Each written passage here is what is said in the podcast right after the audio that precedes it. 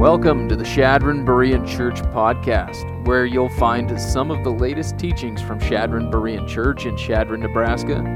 We are a loving community of believers growing in God's grace in Christ together. The heartbeat of our church is to have deep roots in the Word of God and to bear fruit by passionately applying it to our lives by His power for His glory. And we thank you for joining us.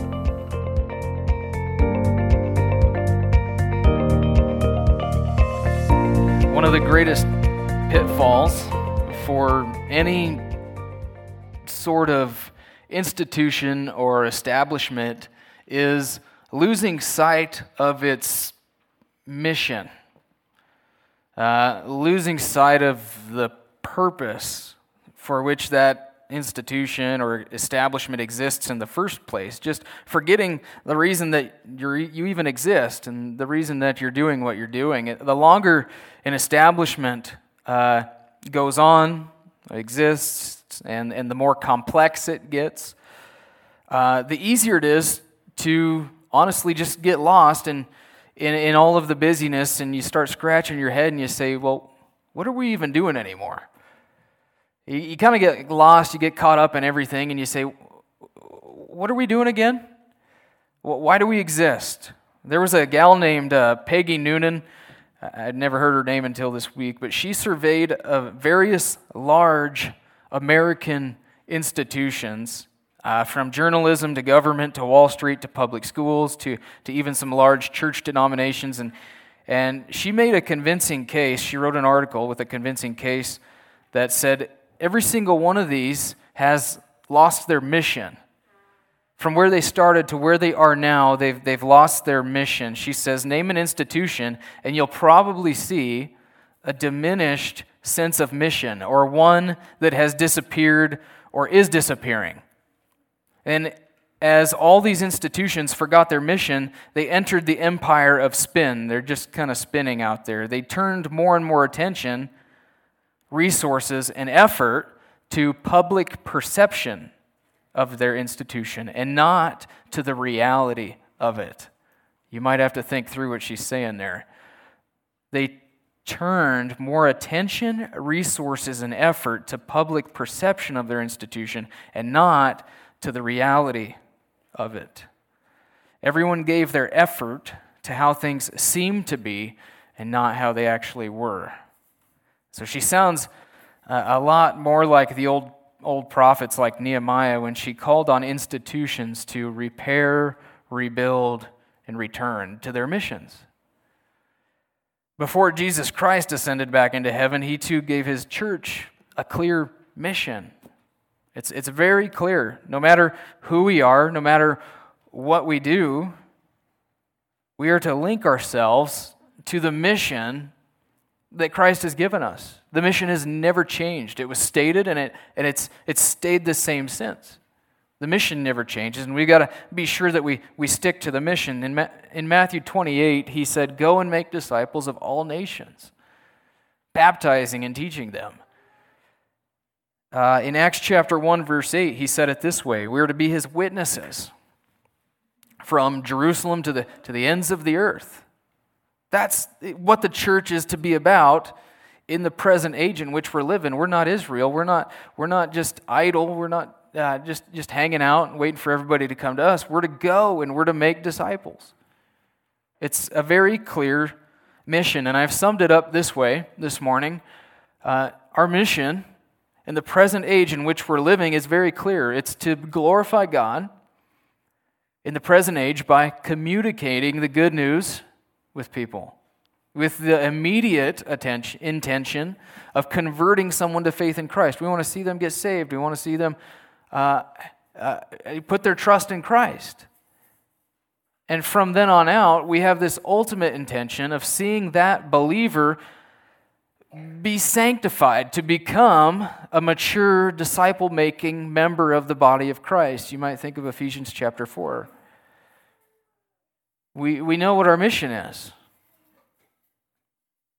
We want to see people come to faith in Christ, and then we want to see them become disciples. You make more disciples, right? who, who, keep, who keep going with this mission. And I think we all know this. This is nothing new to us, is it? But I think there's an epidemic among Christians no one likes to talk about that I want to call CMD. It's called Christian Mission Disorder. And it's got these side effects like delusionment, distraction, and division. It comes with side effects like that. And so today, from Acts chapter 8, 1 through 25, I just want to look at some, some positive mission driving principles, things that, that are going to drive us to the mission and help us keep on, stick to the mission, keep on track with the mission. But then I also want to look at some mission denying principles, things that are going to actually take away from our pursuit of accomplishing the mission. Remember last week in chapter 7, uh, the first drop of blood was shed for Christ's name. Remember who was martyred? Stephen, first Christian martyr, and, and Jesus welcomed him into heaven, and his, his, uh, his death for Christ's sake was a very powerful, powerful witness. But uh, the persecution you see in chapter 8, verse 1, it just keeps on going. Just reading the first few verses here. On that day, a great persecution began against the church in Jerusalem, and they were all scattered throughout the regions of Judea and Samaria, except the apostles. Some devout men buried Stephen and made loud lamentation over him. So they, they're grieving, but they're not grieving as those who have no hope, right? But Saul began ravaging the church, entering house after house and dragging off men and women, he would put them in prison. Therefore, those who had been scattered went about preaching the word. And so, the first uh, item in your outline you see there is that the church is scattered. Number one, the church is scattered, scattered throughout the regions of Judea and Samaria. And this, this church that so far in Acts, they've, you know, we've, since we've been in the book of Acts, we haven't left Jerusalem at all. The church uh, was got started on in Acts chapter two when the Spirit came, and, and they've just been there. They've been growing. More people have been coming to know the Lord. They've been growing in the Lord. It's been great, and they they have all this incredible like the descriptions of the church are unreal. They're all you know one heart, one mind. They have all things in common. There's gladness awe and wonder. I mean, God's doing miracles among them. The apostles get put in prison. God you know, sovereignly bails them out. It's unbelievable stuff. And they're all excited about this church thing going on, this new movement, this new community of believers.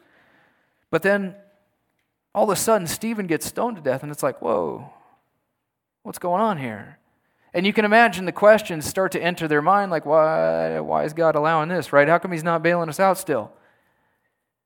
Uh, what's going on? Is, is, he, is he not at the controls anymore? You know, and, but then you start to realize when you get towards the end of chapter 7 and into chapter 8 that those sort of questions why would God allow this to happen? How could He? You start to realize those are pretty short sighted questions because of two reasons. Number one, Saul is introduced. Saul, soon to become the apostle Paul and the greatest missionary ever. So he becomes like the, the predecessor to Stephen.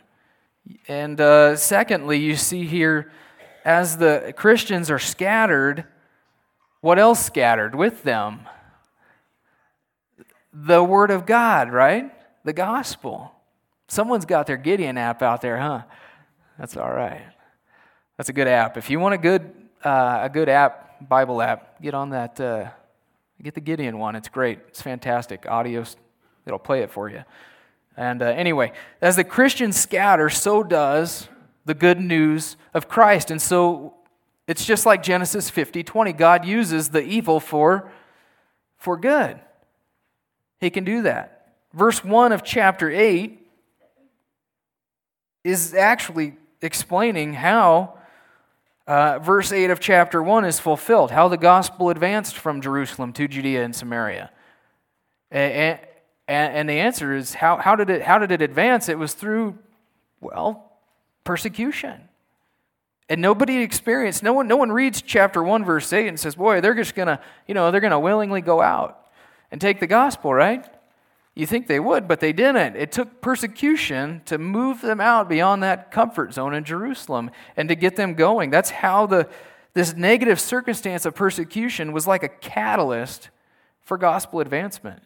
And, and if you study church history, that's one of the things that you see whenever there's a great persecution. We saw this in China.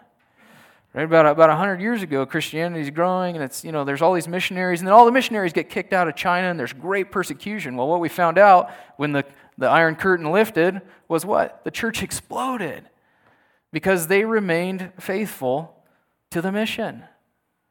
Okay, and, that, and that's a, a principle we can take from this is that proper response to persecution can actually result in gospel advancement.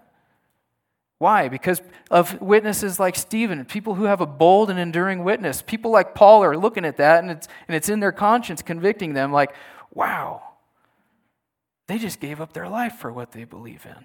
I think those, those are the goads that were poking at Saul's conscience when Jesus confronts Paul and he says, It's pretty hard for you to kick against the goads, isn't it, Paul? Because he saw that day. He saw Stephen's face light up. He saw, he heard Stephen's witness. And you guys, I'm telling you, as soon as you start to, I've experienced this, as soon as you guys start to, maybe you do already, but if you start to live out your faith, uh, whereas previously maybe you didn't, but you start to take your faith seriously, all of a sudden your friends and family members around you, they start to become convicted. They become a little harsh, don't they? Or, or they become very religious themselves all of a sudden. And they start claiming different you know, I'm, I'm, a, I'm, a, I'm a, I believe this or that. But anyway, that's what it does. Bold witnesses can be very convicting to those who are around them. Um, when the church continues to trust God, persecution can actually have the exact opposite effect as is intended.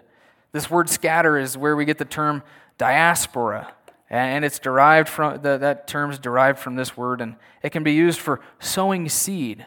They scatter, like you, you scatter seed. And it kind of made me think of a tumbleweed, just like a tumbleweed breaks off from its root. Tumbleweed has a long, skinny root. And, and when the wind blows, it breaks off of that root and it starts rolling. And everywhere it rolls, it's dropping seeds, unfortunately. Okay. As a farmer, I hate and fought these weeds a lot. But just like a tumbleweed breaks off and it's rolling and it's dropping seeds, so the church that's forced to pick up its roots in Jerusalem and it's driven by the wind of persecution, it's scattering seeds of the gospel everywhere it goes, and it leads to an unexpected gospel advancement. It's pretty neat, huh? Actually, if the conditions are right, you can see in a conventional tillage farm exactly where that tumbleweed blew. Because everywhere that tumbleweed blew, you'll see kochia coming up. You know, you can, you can track it in the field. Anyway, fun farming fact for you. Um, even though this is not desirable, no one desires persecution. I'm not saying we pray for persecution at all.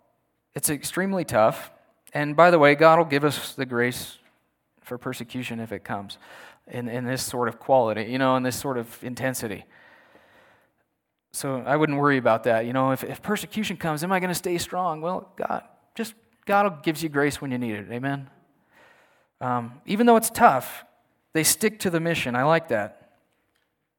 Uh, they don't let it silence them. And a, con- a contrasting mission denying principle would be for you to let, uh, uh, you know, it would be for them to let the difficulty of the mission now stop them from sticking to it oh, it's just too hard. I guess I'll just, I just won't speak about Christ anymore because it's just too difficult. That would be a mission denying principle. Part of the reason I think we don't advance the gospel today, and we don't even see bloodshed here in America, but part of the reason we don't advance the gospel and make disciples is because it's just plain difficult at times, isn't it? That's very difficult. That's why we don't open our mouths enough.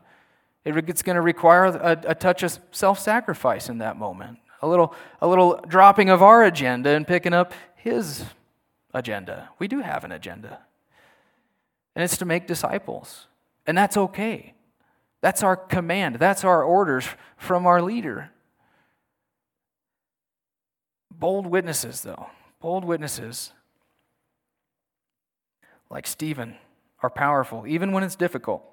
Even when it's difficult. Let's look at uh, verse 5. Philip went down, it says, Uh, that's topographically, he's talking about elevation. He's going north to Samaria, but he's going down in elevation to a city in Samaria and proclaiming Christ to them. When the crowds heard Philip and saw the signs that he performed, they all paid close attention to what he said.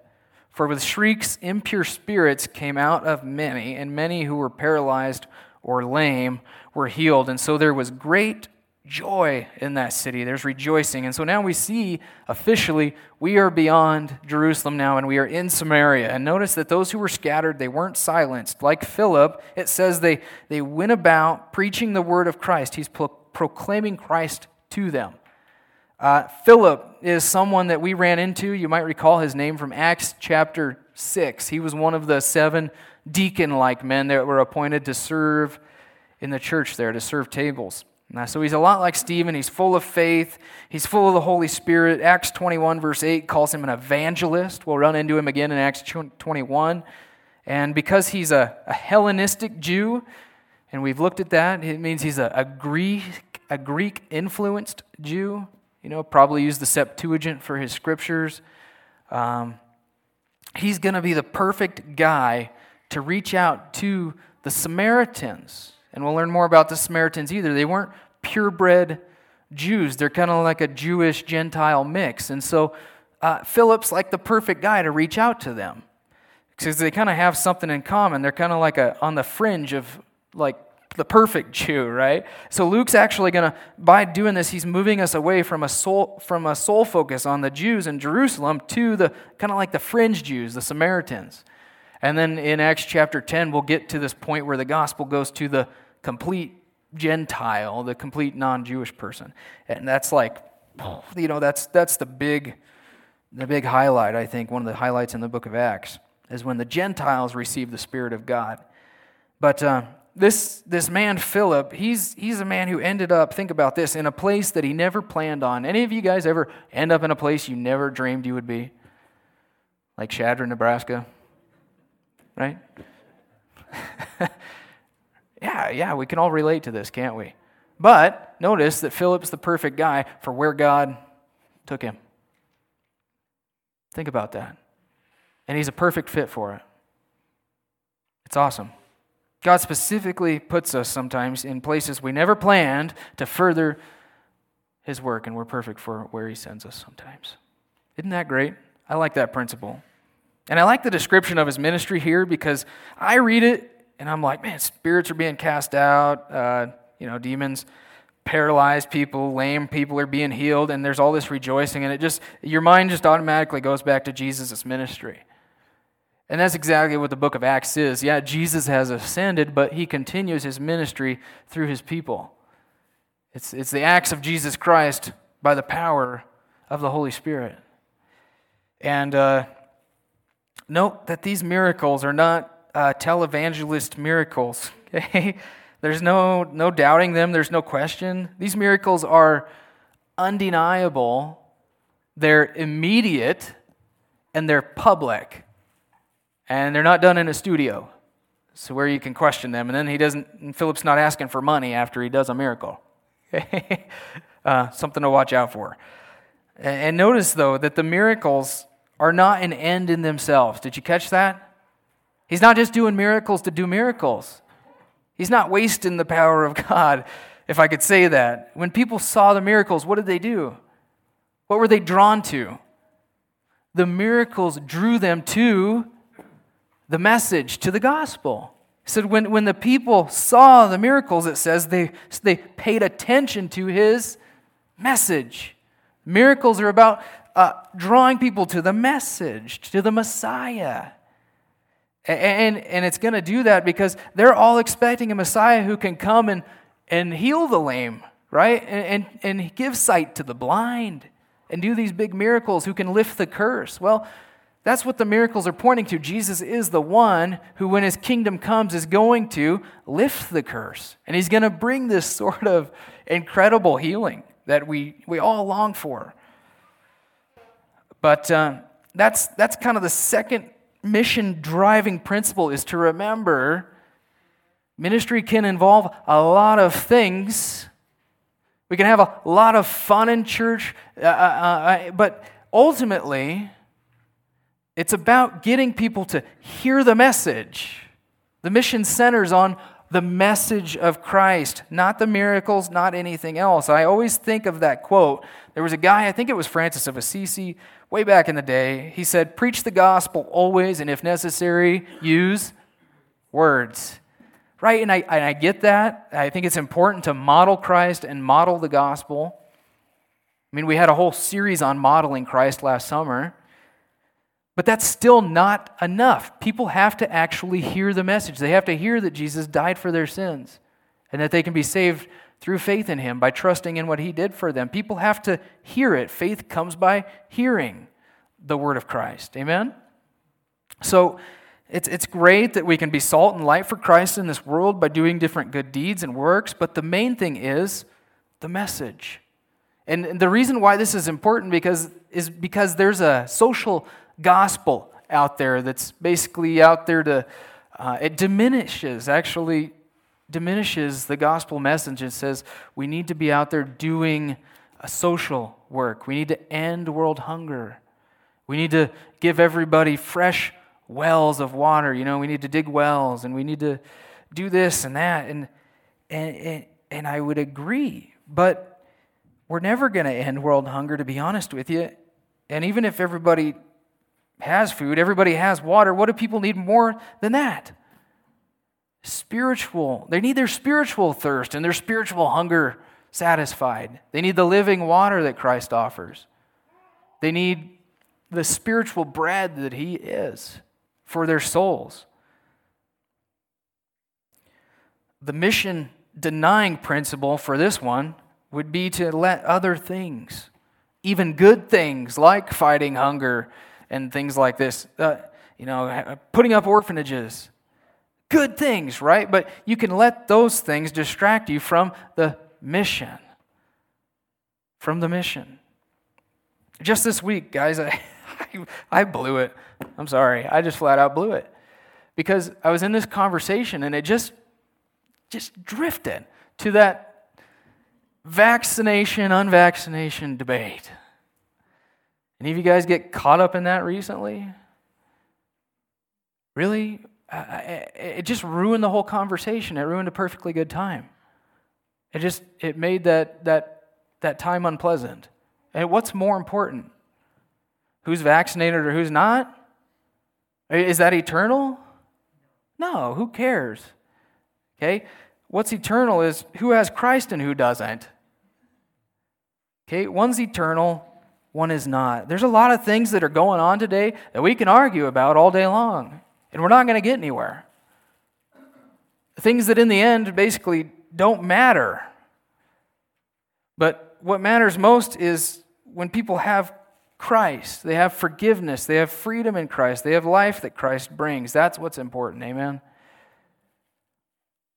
Yeah, there's a, there's a day coming during the tribulation period. I don't plan to be here. And there's going to be a time when, when people are going to have to decide between Christ and Antichrist. And it's going to involve some of these things, right? You don't buy or sell or trade without the, your card, basically. your vaccination card. I don't know what it is. That's what people are likening that to. Guys, it's not here yet. Vaccines are not the mark of the beast, okay? Stick to the gospel. That's what's eternal, whether you have Christ or not. Philip is then contrasted with Simon in verse 9. Now, for some time, a man named Simon had, had practiced sorcery in the city and amazed all the people of Samaria. He boasted that he was someone great. And all the people, both high and low, gave him their attention and exclaimed, This man is rightly called the great power of God. So he's he's kind of likened to a demigod, a half God man thing. And so they, they followed him because he had amazed them for a long time with his sorcery. But when they believed Philip as he proclaimed the good news of the kingdom of God and the name of Jesus Christ, they were baptized. Okay, so they believed, they were baptized with water, both men and women. And Simon himself believed and was baptized. Remember that. And he followed Philip everywhere, astonished, astonished by the great signs and miracles he saw. And so we're introduced to Simon. He's a man of dark power. He actually has real, uh, real dark power working through him. He's, he's probably got some fraudulent magic arts going on there, but he's also got some real demonic power going on. And he's, he's using this power to exalt himself. He talks about how great he is. But then he notices Philip doing his thing, and he's like, uh, that guy's got something that I don't have. His power is actually greater.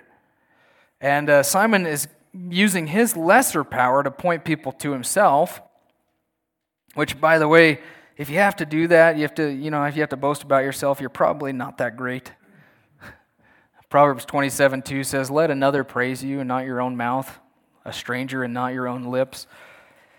But uh, Simon's using his lesser power to point people to himself, while Philip is going to use the greater power to point people to Jesus. He points people to Jesus with his power. And so the principle here that's going to drive our mission is we point people to Christ and never to ourselves. We want to be reflective Christians. I like to think of myself as a mirror. Someone gives, you know, me praise, it's like, well, just reflect that, refract that right back up to Christ. I'll praise God for that. Be a reflective Christian. Give, give God all the praise. Whatever gifts and talents God gives us, whatever He accomplishes through us, we just go, well, man, glory be to God. Amen. We're to use our, our gifts and our talents, our, our whatever. We use it all for His glory, and we want to draw attention to Christ.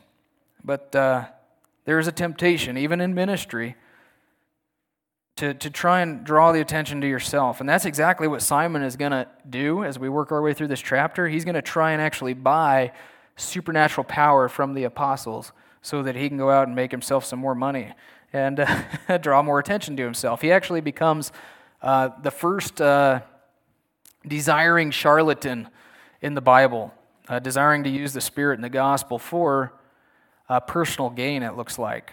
So, um, Let's keep moving on in verse 14. Now, when the apostles in Jerusalem heard that Samaria had accepted the word of God, they sent Peter and John to Samaria.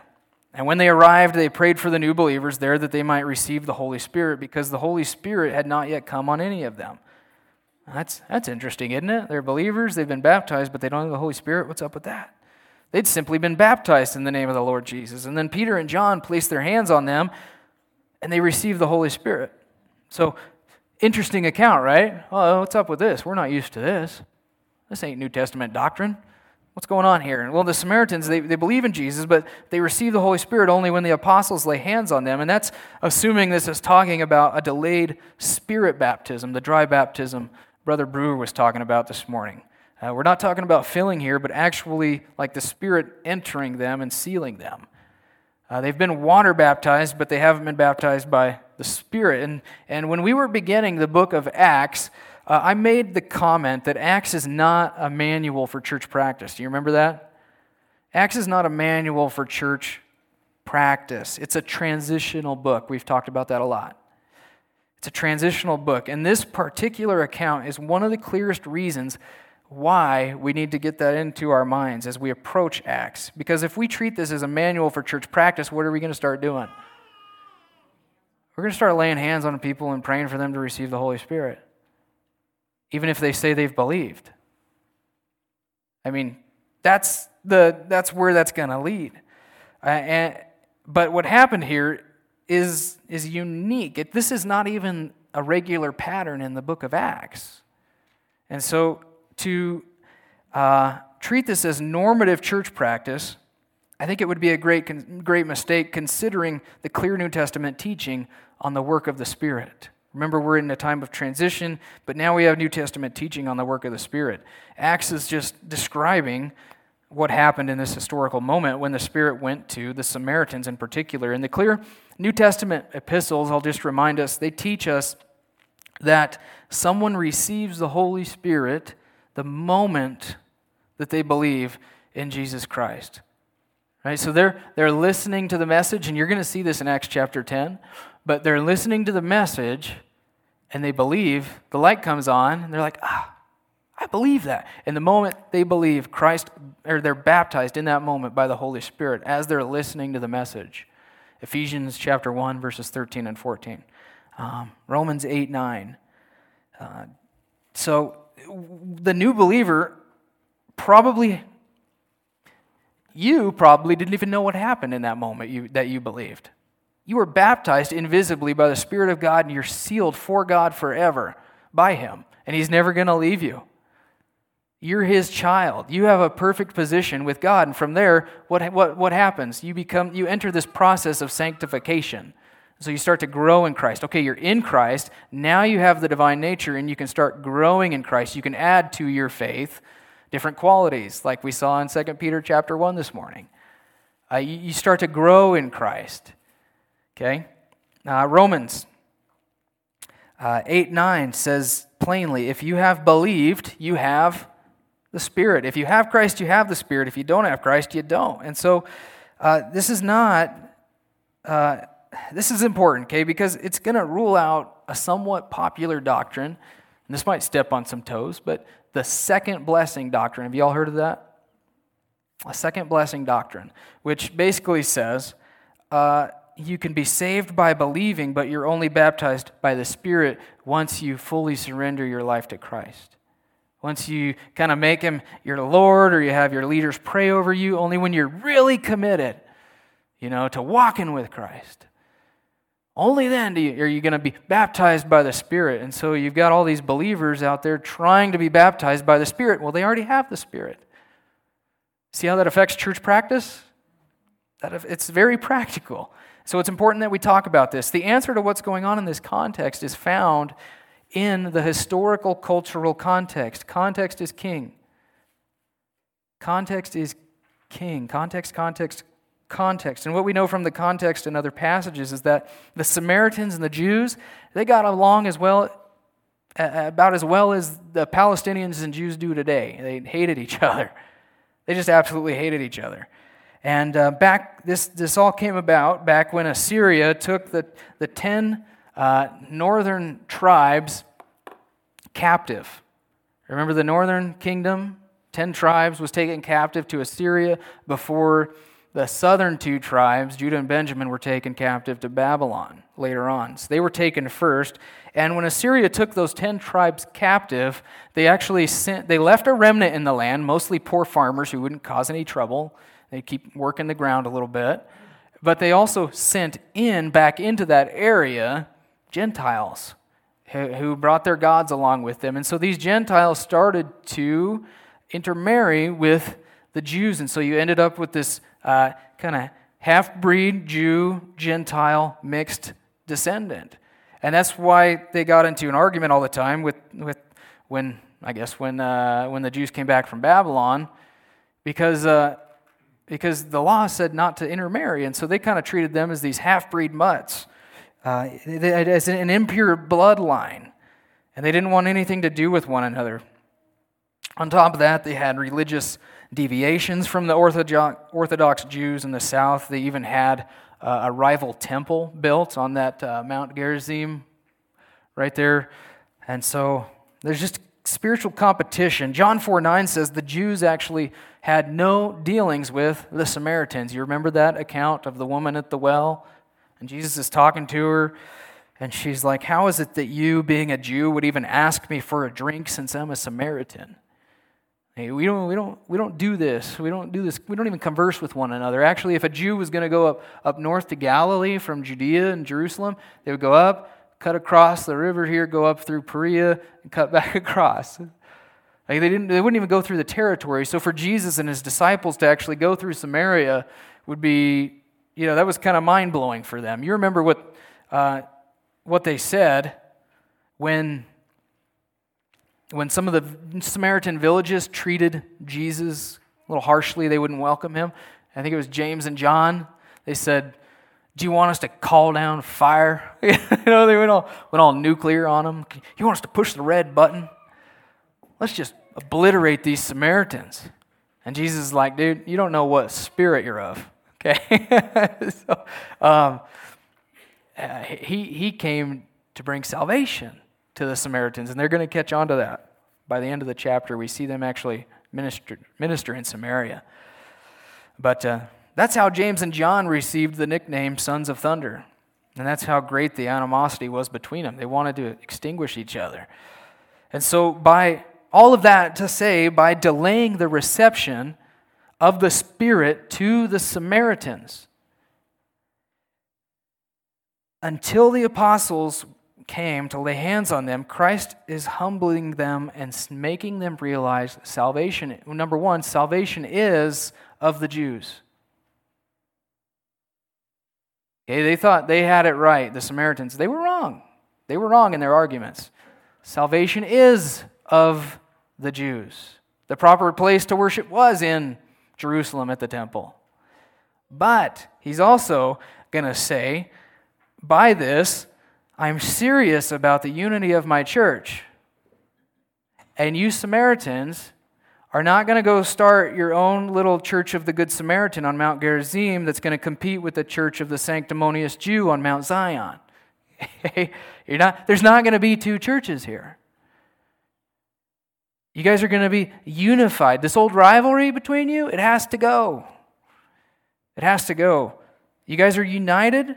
You're going to be united under the apostolic authority and apostolic teaching. You guys are going to be one in Christ, all sons of God through faith in Christ. No, no Jew, no Greek, no Samaritan. You're all one in Christ. And so, and then on top of that, this is what's cool. The temple argument, you know, who's worshiping where? That's over, isn't it? Now that Christ has come. Why? Because who's, who's the temple? We're the temple of the Holy Spirit, right? So that's not even an issue anymore.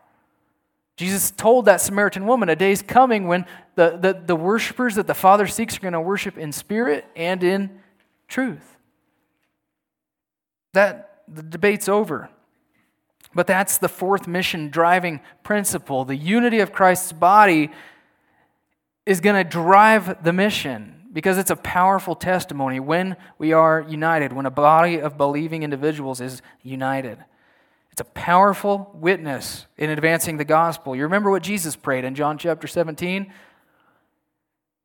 Right? By your, he prayed that we would be one so that the world would know that the Father sent him. There's something about our unity that tells the world Jesus Christ is the way, the truth, and the life. It's powerful. Okay? Unity is attractive. It, it, it allows us to com- accomplish more. And when we stand together for the truth and for the true gospel, we're naturally standing against all of the other stuff out there. That's something to think about. We're standing against false teaching. So by aligning, you're saying, I'm, I'm unified with this group. I'm actually opposed to that false gospel out there. And that kind of stood out to me this week. Uh, because of that, I sent you that email on Sunday night last week talking about Dallas Jenkins and the Chosen series. And this is a series I was enjoying. And, uh, you know, after watching an interview with him and a, and a, Mormon, and he works with a lot of Mormons over there in Utah, it's where it's filmed, the app is Mormon. He himself claims to be evangelical. But you listen to the interview, and it's like, dude, you're not helping the mission here by actually uh, uniting with the Mormons and fellowshipping, extending that right hand of fellowship, he is hindering the mission big time, not helping it.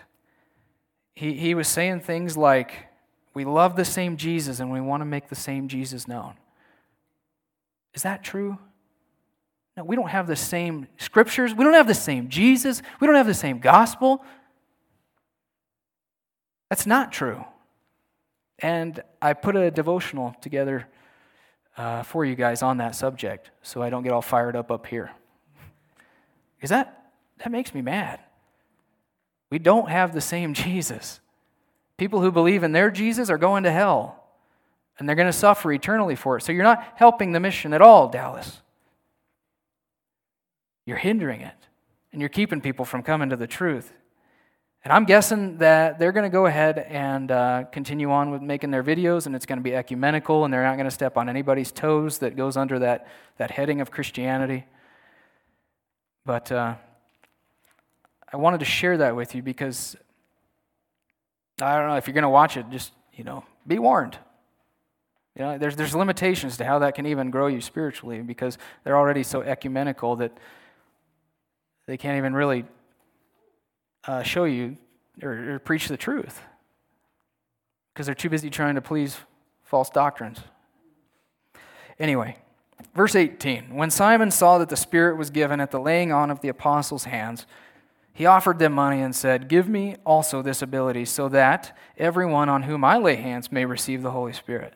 And Peter answered, May your money perish with you, because you thought you could buy the gift of God with money. You have no part or share in this ministry because your heart is not right before God. Repent of this wickedness and pray to the Lord in the hope that he may forgive you for having such a thought in your heart. For I see that you're full of bitterness and captive to sin. And Simon answered, Pray to the Lord for me, so that nothing you have said may happen to me. And so when they had solemnly testified and spoken the word of the Lord, they started back to Jerusalem and were preaching the gospel to many villages of the Samaritans. And so, as you can see here, it's understandable why many Bible students are, are questioning Simon's faith. Is this guy saved or not? I mean, uh, his heart still is described as not right. He wants to purchase the ability to impart the Holy Spirit, uh, probably with the hope that he'll have more money and power and recognition. Um, his name lives in infamy. His name actually becomes a new vocabulary word called simony. so, uh, simony, look it up in your dictionary buying and selling of ecclesiastical privileges and offices. And simony uh, if I'm even saying it right, was prevalent during the dark ages of the Holy Roman Empire. Simony uh, was everywhere. It's, the church became bureaucratic. And it became this religious political beast that was hungry for money, it was hungry for, for power during the Dark Ages period, which lasted longer than the millennial kingdom, more than a thousand years. If you think that's a long time, it's not.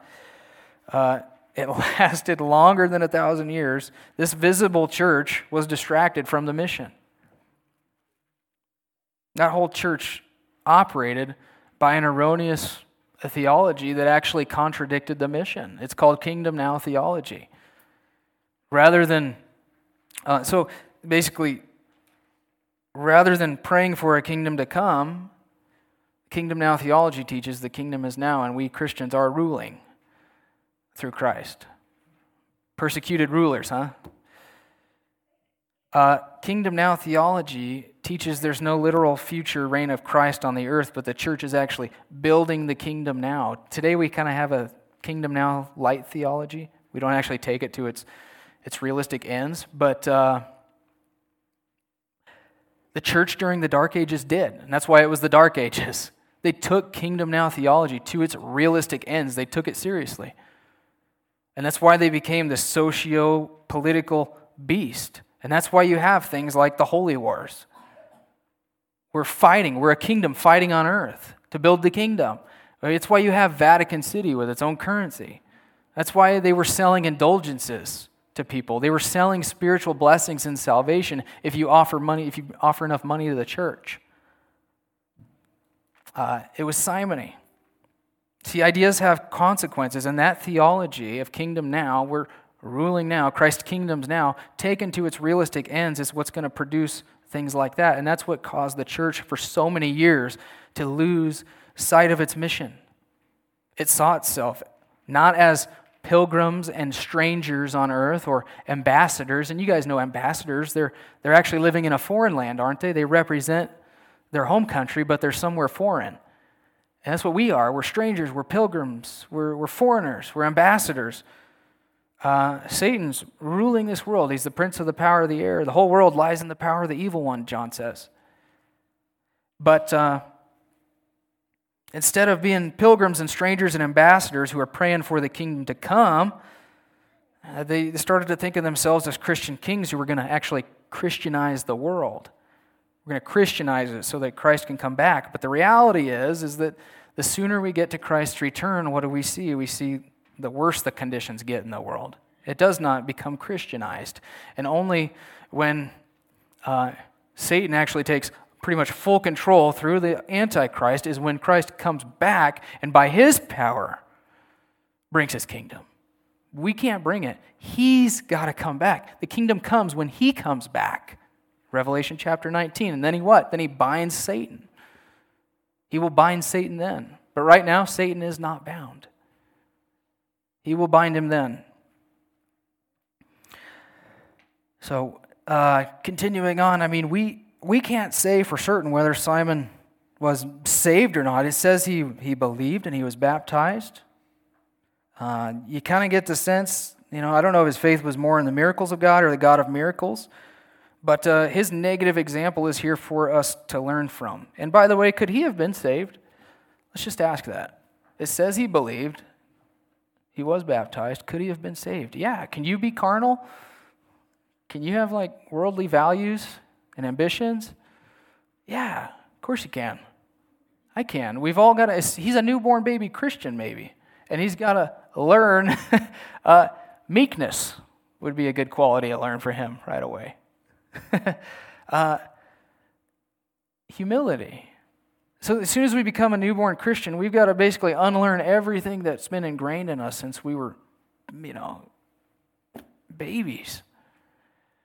Uh, we, we've got to unlearn the, the ways of sin and, and Satan and the fallen society that's uh, been ingrained in us. And instead, what did Paul say? We've got to be transformed by the renewing of our minds.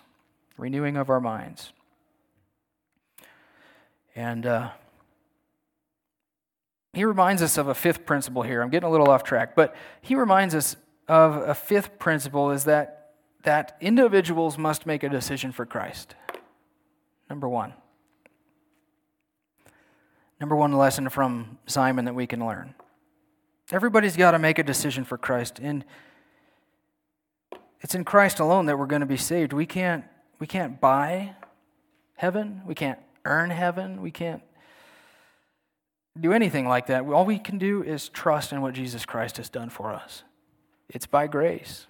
It's by grace through faith in Christ. But secondly, Christ is not just looking for disciples or converts, is he? He's looking for disciples.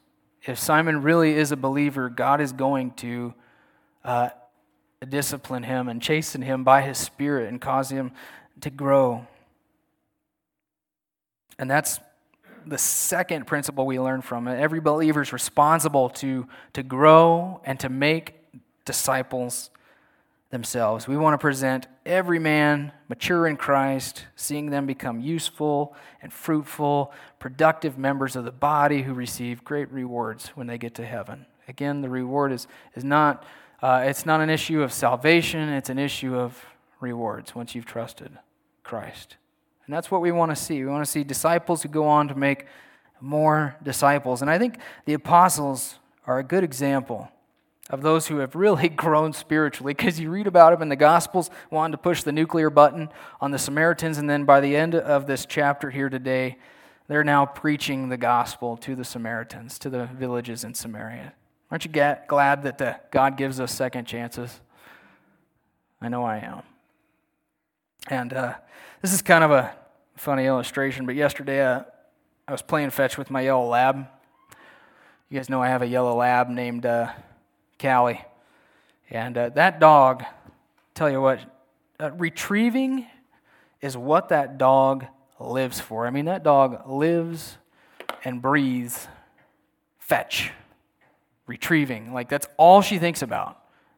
As soon as she's out of her kennel or whatever, she is on that ball. She'll, she, she's after it, man. And before you know it, the ball's at my feet. She's, that's what she lives, that's what she, she breathes. And yesterday I was out playing fetch with her. That's not her, by the way, but uh, in the picture. But yesterday I threw the ball in a direction that she wasn't expecting. She got a little ahead of me. She went that way when I threw the ball that way, and she lost it. And it was funny because I couldn't, it didn't matter what I said to her.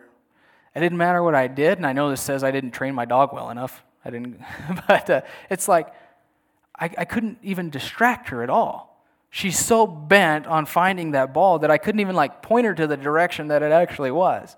She's just on that ball. She's just on point. She's looking for it, sniffing for it. She's only focused on one thing, and she was not going to be satisfied unless she had that one thing. And she only had one mission at that time. And I thought, boy, that's a really great illustration for us.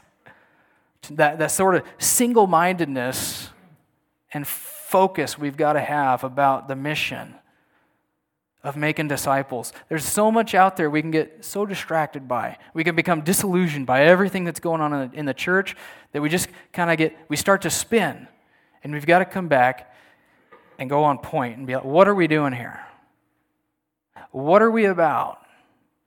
We're about advancing the gospel, we're about making disciples.